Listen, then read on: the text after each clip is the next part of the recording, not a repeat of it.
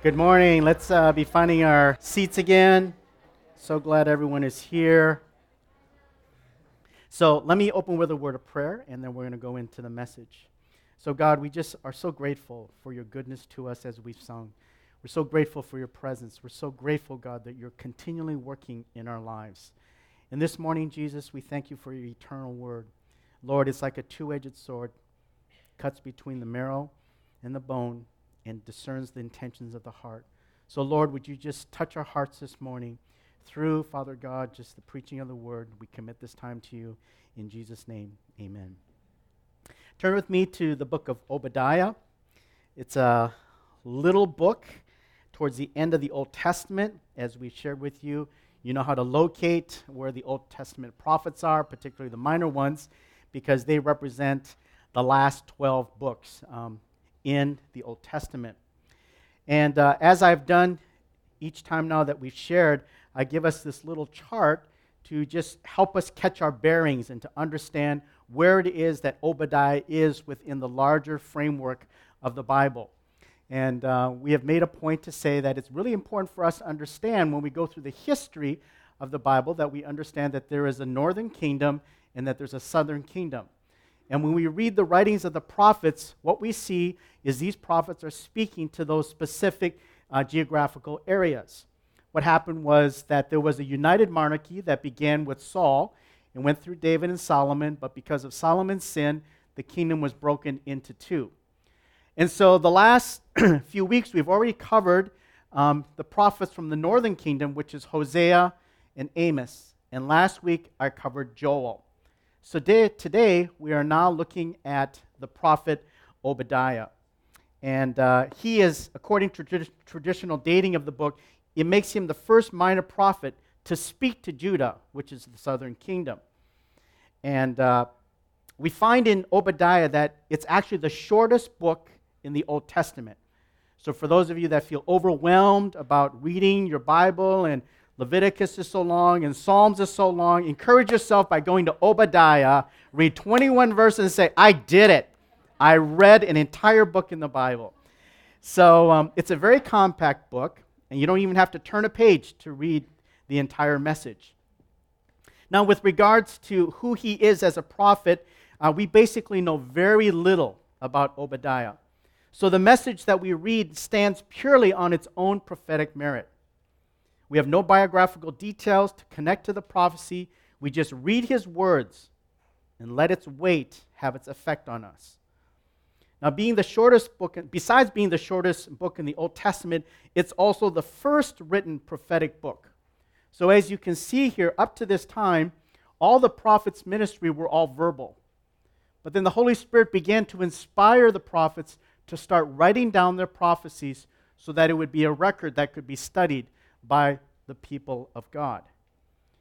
Now, the fact that Obadiah's word um, was first did not mean that it did not have great authority. And we see that several of the prophets that came after him affirmed Obadiah's word or expanded upon it. We see Joel and Amos and Isaiah and Jeremiah, Ezekiel. They all refer back to this word that was begun by him. To further underscore the importance of his ministry, he prophesied at the same time as Elisha. So, Obadiah was down here in the southern kingdom. In the northern kingdom, Elisha, right here, had his ministry going. And of course, we know Elisha is famous for being the successor to Elijah. And Elisha, if it could be, had a double portion of Elijah's spirit. If you were to study the life of Elijah, you would see that he had seven major miracles, including calling down fire, raising people from the dead. If you study the life of Elisha, because of his double anointing, he had 14 major miracles.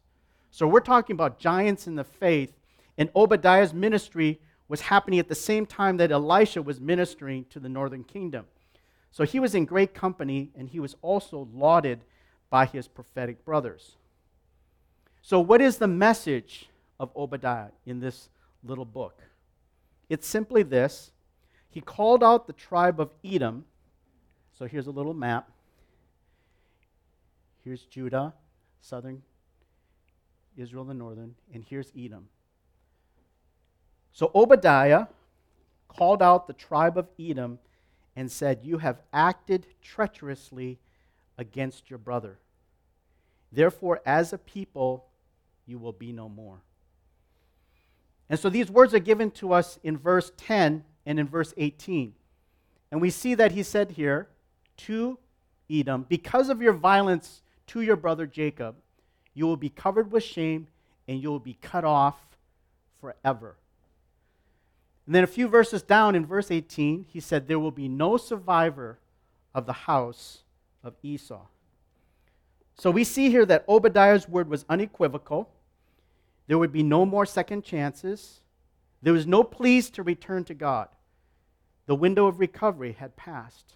So, this is one of the distinctives of Obadiah's word. You read the other prophets, and there is this judgment that comes, but there's also this invitation to return to God and to get back right with Him. We don't hear any of that with Obadiah. All the chances that God had given Edom were past, and so for, therefore the window of recovery had passed. Edom's fate was sealed. Je- Jeremiah echoed this in chapter 49, and he said, All the towns in Edom will be in ruin forever. So, why did God bring such a harsh word? Why did God bring such a strong word and said, That's it? You're going to be done as a people. What was Edom's treachery against his brother? Well, to answer that question, it's important for us to remember Edom's lineage and where he came from. Edom is not just a pagan tribe, it's in fact a Jewish tribe. When you look at this map here, you can see that Israel and Judah was surrounded by all these pagan nations Moab, Ammon, Damascus, the Philistines, from where Goliath came. But Edom was not a pagan tribe, it was actually a Jewish tribe. And Edom is actually the same name as Esau. So in Genesis 36, the Bible says that Esau is Edom and Edom is Esau. In other words, their names are interchangeable, like Robert and Bob or Thomas and Tom. So whenever you see or whenever you read Edom or Esau, they're the same person. Now, what's the significance of Esau? Why is he famous? Well, Esau was the twin brother of Jacob. Did you know there are twins in the Bible? It's kind of cool. So, Esau was the twin brother of Jacob, and Jacob was one of the three main patriarchs Abraham, Isaac, and Jacob. So, Jacob was the father of the 12 sons that would eventually become the 12 tribes of Israel. Esau was the older brother of Jacob because when the twins were born, Esau was the first one to come out of the womb. And as he came out, the Bible describes that Esau was hairy and red. And the parents named him Esau because Edom means red. So that was kind of his nickname, either Esau or Edom. And he was described as a man's man, a hunter of game, a man of the field, whereas Jacob was peaceful, living in tents, and a great cook. So Joseph, I mean Jacob was domestic and Esau was a woodsman. So they were very opposite. But this helps us to understand the relationship between Esau and Jacob and why God brought such a strong word because they were blood brothers. And the way that Esau acted towards Jacob was very, very unbecoming. It's one thing for a stranger to commit a crime against another stranger, it's another thing for a brother to commit a crime against a brother. It doesn't very ha- happen very often, but when it does, it just opens your eyes and you go, What's going on here? And this is what Obadiah was speaking to. And Edom did several things against his brother that were unthinkable. The first thing that he did was that when Israel was coming out of Egypt and marching towards the promised land, Egypt would be down here. And when Moses delivered them, a million people were marching through the desert down here, and they were going to come up. And if you remember our series from Joshua, they were going to be parked here right at the River Jordan, and they would cross over. Well, they had to pass through this land right here. And who lives in this area? But Edom or Esau, their brother. So Moses goes to them and said, Listen, we know we got a lot of people. This is the quickest way to get to the promised land. We won't steal your sheep. We won't even drink any water from your wells. We'll just stay on the highway. We won't go to the left or to the right. Is it all right if we go through your territory? Inexplicably, Edom says, Absolutely not. And they're like, Listen, literally, we're not going to do anything. If we take anything, we'll pay for it. And Edom said, No. So that was the first offense that began happening. Edom closed his heart to his brothers. His actions to deny them passage through their territory was a cold hearted and uncaring move. And it was sin. They blew it big time. They couldn't find a little act of hospitality in their heart. But that was just the beginning of Edom's hatred against Jacob. And it would get progressively worse. After Israel settled in the promised land, Esau openly fought against Israel. So not only did they try to prevent them from getting to the promised land, after Israel settled into the promised land, Edom kept attacking them. So when we go back to this chart again, we see here, of course, Saul began the whole um, kingship. And the Bible says that as Saul was settling in to his rulership, he had to fight against enemies on his side, on all sides Moab, Ammon, the Philistines. And who's in that list? Edom. His own brother was coming against him. His own brother was part and parcel of the pagan nations that were fighting and creating trouble for the nation of Israel. Now, this pattern continued on because what happened is that Edom continued to resist all the other kings that came after him. And so we're talking, if you look at the timeline, a period of 500 years where Edom continued to resist and be hostile and to revolt against the kings. We have this little verse in the book of Second Kings where it says, In the time of Jehoram. Now, Jehoram was one of the kings right here during Obadiah's reign. And by the way, if you see the black, that means they were a bad king. But the scripture says in 2 Kings that in the time of Jehoram, Edom rebelled against Judah and set up its own king. To this day, Edom has been in rebellion. So instead of having his brothers back, Edom was constantly striving against his brother. First of all, don't go into the promised land. And then when you're in the promised land, I'm going to continue to make trouble for you. So God is looking down from heaven. He sees these two brothers and their relationship, and he's deeply grieved at what Esau is doing. But then the last straw came. And this is what Obadiah speaks to. Verse 10 and 11, the prophet says, and he's speaking to Edom, because of your violence to your brother, you will be covered with shame and you will be cut off forever. On the day that you stood aloof, on the day that strangers carried off his wealth and foreigners entered his gate and cast lots for Jerusalem, you too were as one of them. Do not gloat over your brother's day, the day of his misfortune, and do not rejoice over the sons of Judah in the day of their destruction. Yes, do not boast in the day of their distress. So in verse 11, there, we're given the key idea. Judah was settled there, Jerusalem was their capital. They were constantly under attack. And when foreign nations came to plunder and to defeat the Israelites, they were doing it right there in the backyard of Edom, as we saw geographically. They could have gone to their brother's aid, they could have sent in supplies, they could have fortified them, they could have helped them, but that's not what Edom did. Edom did nothing to help. And to add insult to injury, Edom actually watched in delight as his brother was run over. So that'd be like watching your parents get robbed on the street and not doing anything or seeing your sister get assaulted or violated and not intervening. It was that despicable. So, no wonder God's wrath was stirred deeply. Ezekiel would later on add to that and said to Esau, As you rejoiced over the inheritance of the house of Israel because it was desolate, Esau was rejoicing over the fact that his brother was going through such trial. God said, I'm going to make you desolate as well. God's judgment on this kind of behavior was warranted because it's grievous on so many levels.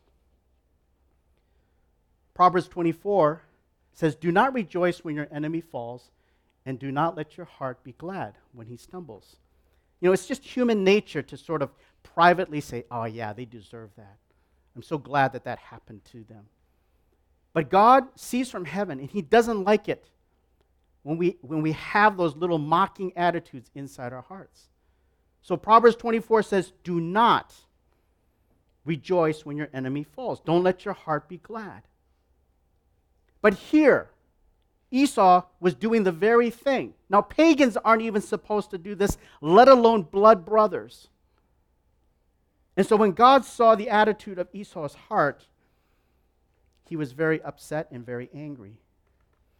Edom had committed a double sin, not to mention the fact that he failed at being his brother's keepers, which is one of the fundamental roles of family loyalty. So when Edom reveled in his brother's demise, he basically signed his own death papers. God's judgment was at hand, and this is what Obadiah prophesied. Now, when you study more some of the, the prose and, and the poetry and the, the force behind Obadiah's word, it's just powerful. I really encourage you when you read the Bible to not speed through it, to not go through it too fast, but to just slowly think and ponder. One of the reasons why the Bible is considered such great literature is because of the, the soaring writings and the soaring poetry that's given to us. And we get a taste of this when we read some of these verses from Obadiah. Again, he's speaking to Esau. He's speaking about the inescapable judgment that's to come upon them.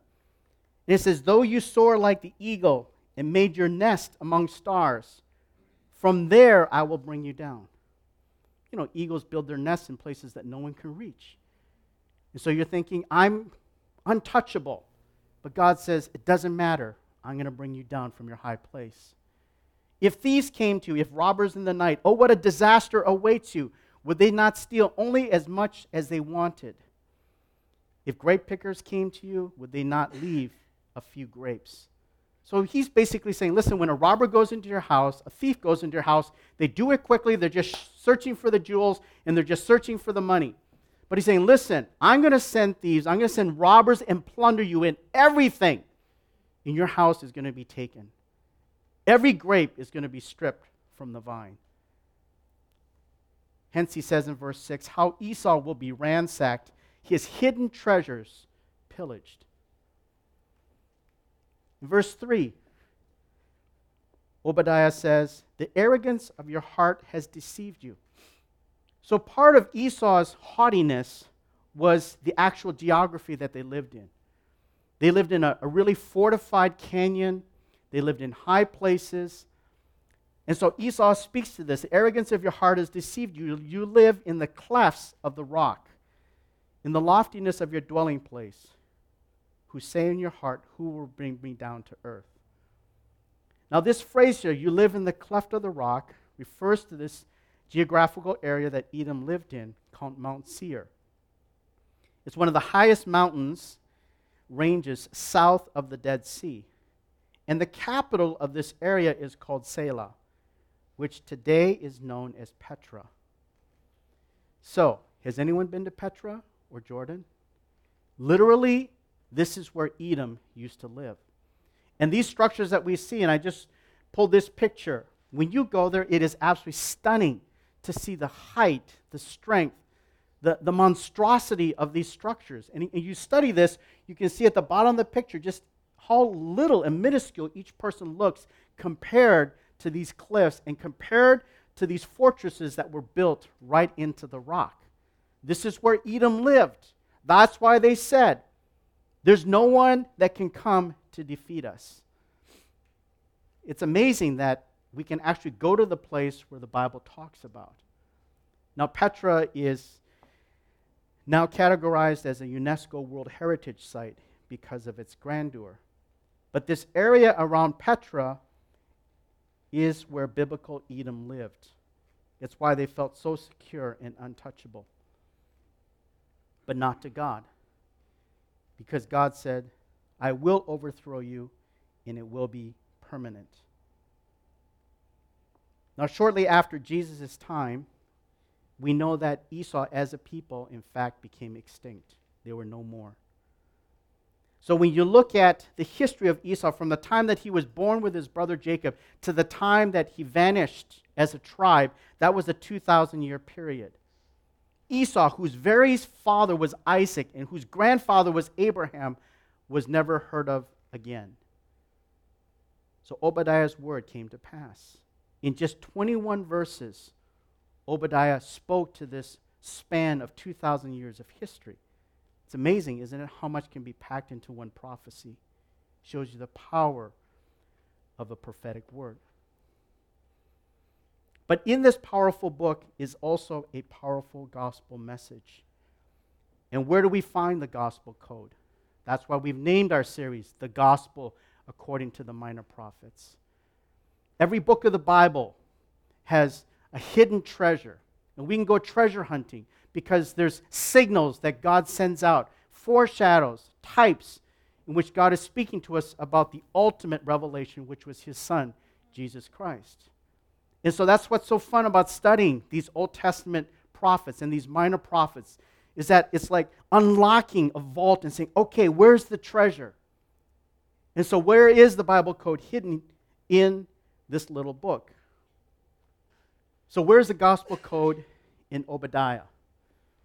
Well, Hebrews 12 begins to unpack it for us. Paul says, See to it that no one fails to obtain the grace of God that no root of bitterness springs up and causes trouble, and through it many become defiled. Now, that's a standalone statement. Don't let bitterness get into your life, because if it gets into your life, it's like a cancer and it will spread. It will not only spread in your own heart, in your own life, but the attitude will start leaking out. You'll start infecting other people around you, and many people will be defiled. That's a standalone principle statement. But then Paul lists an example. And who is that example? We read in verse 16 See to it that no one becomes like who? Esau. Obadiah was speaking all about Esau.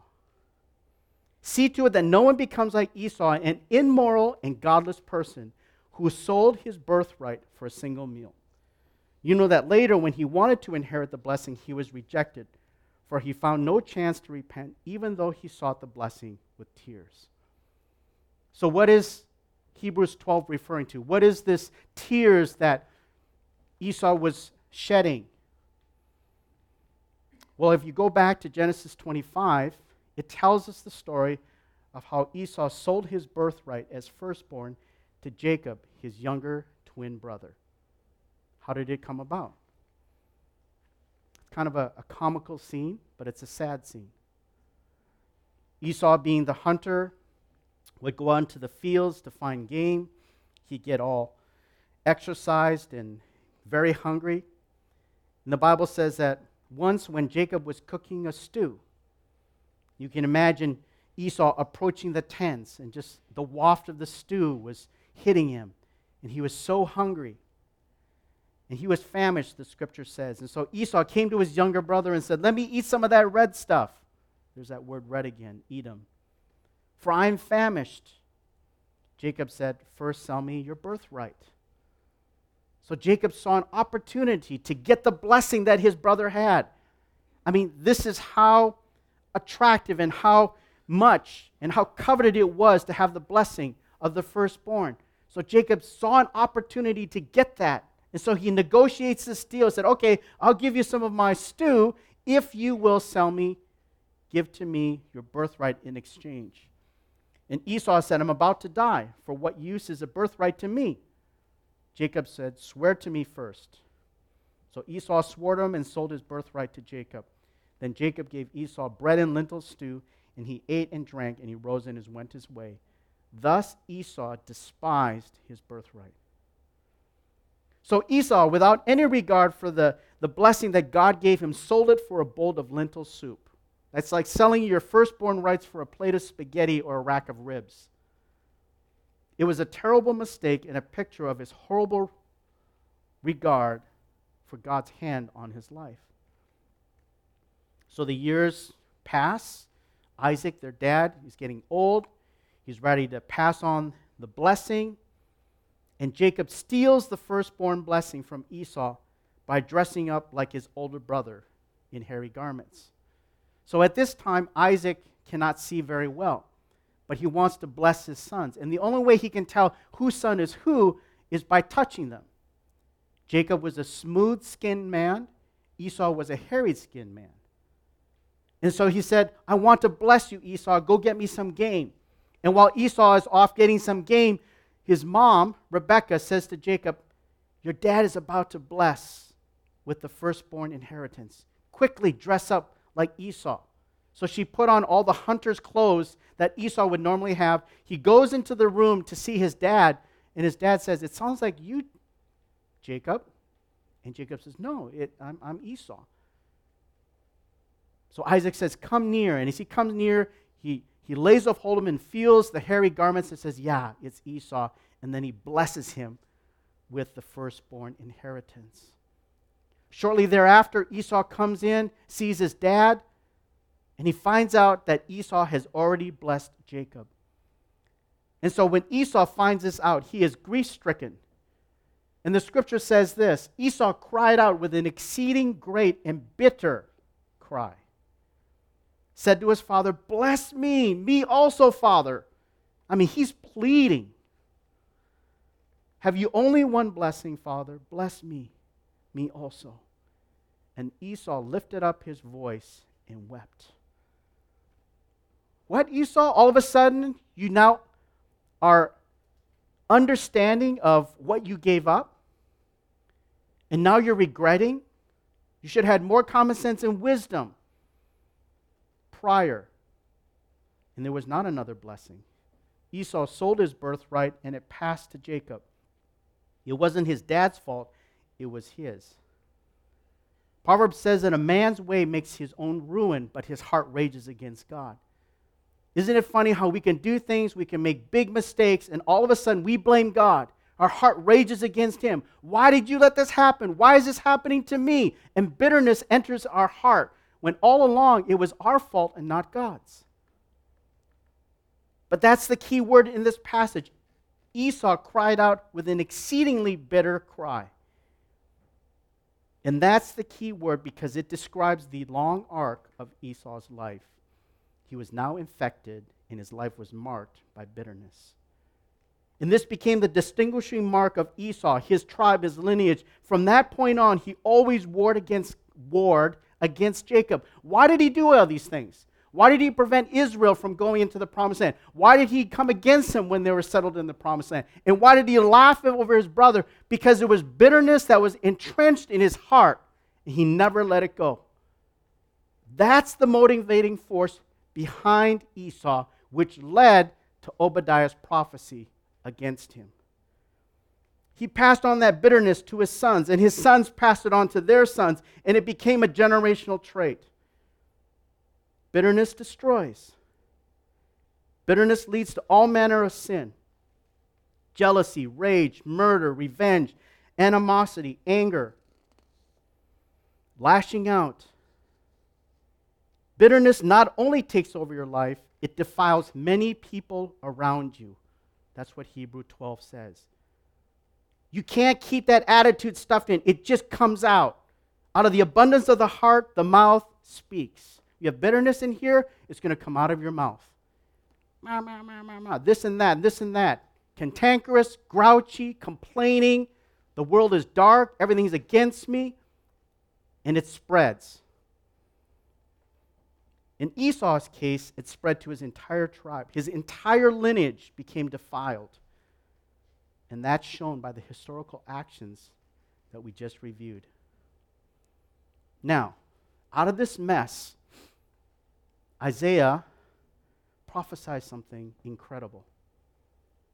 So, a hundred years later, after Obadiah has given this word, Isaiah says this in chapter 63 Who is this who comes from Edom? Great question. Edom is a desert place, it's a bad place with a terrible history. It's a well of bitterness.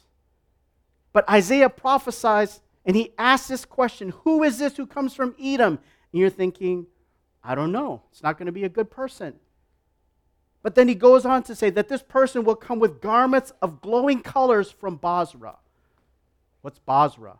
Bozrah is the name of a city, and it's where the kings of Edom lived. That was where the royal palaces were, that was where the strongholds were.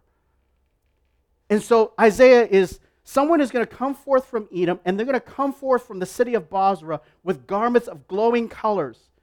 This one who is majestic in his apparel, marching in the greatness of his strength, it is I who speak in righteousness, mighty to save. Now, if you understood what was going on with Esau, you go, can this be true? What is Isaiah saying? Is it possible that someone from Edom brings salvation? And the answer, indeed, it is possible. And that person is Jesus. So we go to Matthew 27, is how we connect the dots.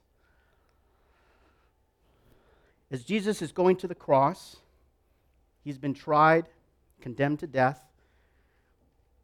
We read here that when they came to a place called Golgotha, which means place of a skull, they gave him, that is Jesus, wine to drink mixed with gall and after tasting it, he was unwilling to drink.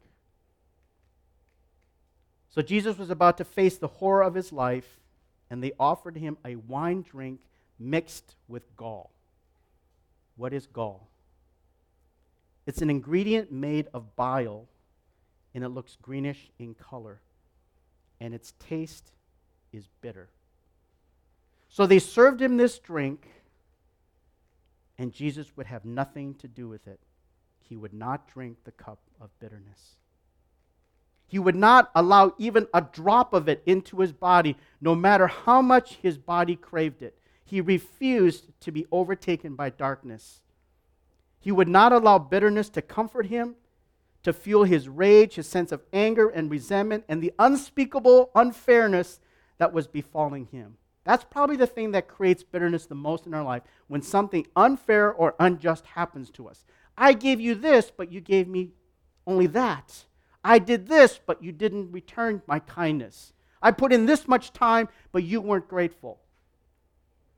Now you multiply that by a million, billion, trillion times, and all the injustice that was piled onto Jesus, he had every right to be bitter and to be resentful but he would not drink the cup of bitterness. Instead of bitterness, he chose love. He acted in the opposite spirit. He could have easily given into the resentment given all that was happening to him, but he would not go there. A Savior was coming out of Edom, just like Isaiah prophesied. This is crazy, insane stuff. This is a powerful picture of the gospel. Like Esau, we've been tempted or beset by bitterness. Or maybe we're in bitterness right now. Things that we've held on for years or even decades. Why do we ask the question when people are about to pass, like, have you made amends with people? Have you made it right? Because it's human nature to hold on to resentment. It's human nature to hold on to bitterness. I'll tell you one personal story. I had an uncle that went through a very, very sad and acrimonious divorce with his wife. They were literally enemies for decades. And my uncle in law uh, fell into a coma and he just hung on and hung on and hung on and did not die. And my dad realized why he was hanging on. So he went to his sister, who was married to my uncle in law, and said, Your husband, whom you've divorced for all these decades, is hanging on because he needs to make amends with you. If you have it in your heart, you need to go to the hospital and tell him you release him. And my dad prevailed on his sister. She went to the hospital. He was in a coma, as is her husband. She spoke into his ear, not knowing if he heard anything. One day later, he passed away. Bitterness can be so entrenched in us. It's such a part of who we are with coping, and yet it's a cancer to us. And maybe you're in bitterness right now. Well, Jesus had the same feelings at us, but he didn't give into it. He would not drink the cup. Now, unfortunately, Esau did, and look what happened. It led to destruction, it did him no good. Bitterness leads to death. But Edom does not have to have the last say. Jesus can. We overcome and we let go of bitterness by seeing how God has forgiven us. When we look at the cross, we have no excuse for holding on because God has released us, God has forgiven us. When we look at Christ, we can forgive and we can let go because Jesus first forgave us. That's where the power comes to live in love. See what God has done for us so that we can do it for others. And when you do that, you conquer Edom. You fulfill what Jesus did in Isaiah chapter 63. You come forth with garments of glowing colors, not drab, not dark, not gray. You come forth bursting with life and bursting with colors.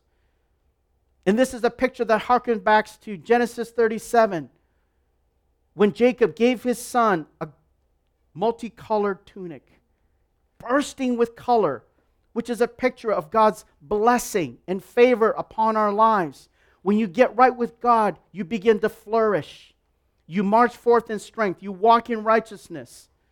Bozrah, the city where the kings of Edom live, the strongholds, they don't rule over you anymore. Calvary does. And therefore, you're clothed in majesty. This is the gospel that comes straight from Obadiah. 21 verses. Amazing.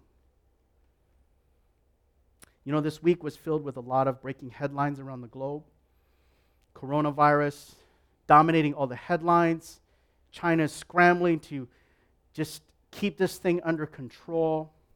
People are dying. They've built hospitals for thousands of people in just 10 days. Kobe Bryant died last week in a helicopter accident just last Sunday. Brexit was finalized this week. A peace plan was proposed for the Arabs and the Jews. President Trump was going through an impeachment trial. Now, last week I spoke on Joel and the whole picture of locusts. Right now, going on in Kenya is the worst locust infestation in 70 years.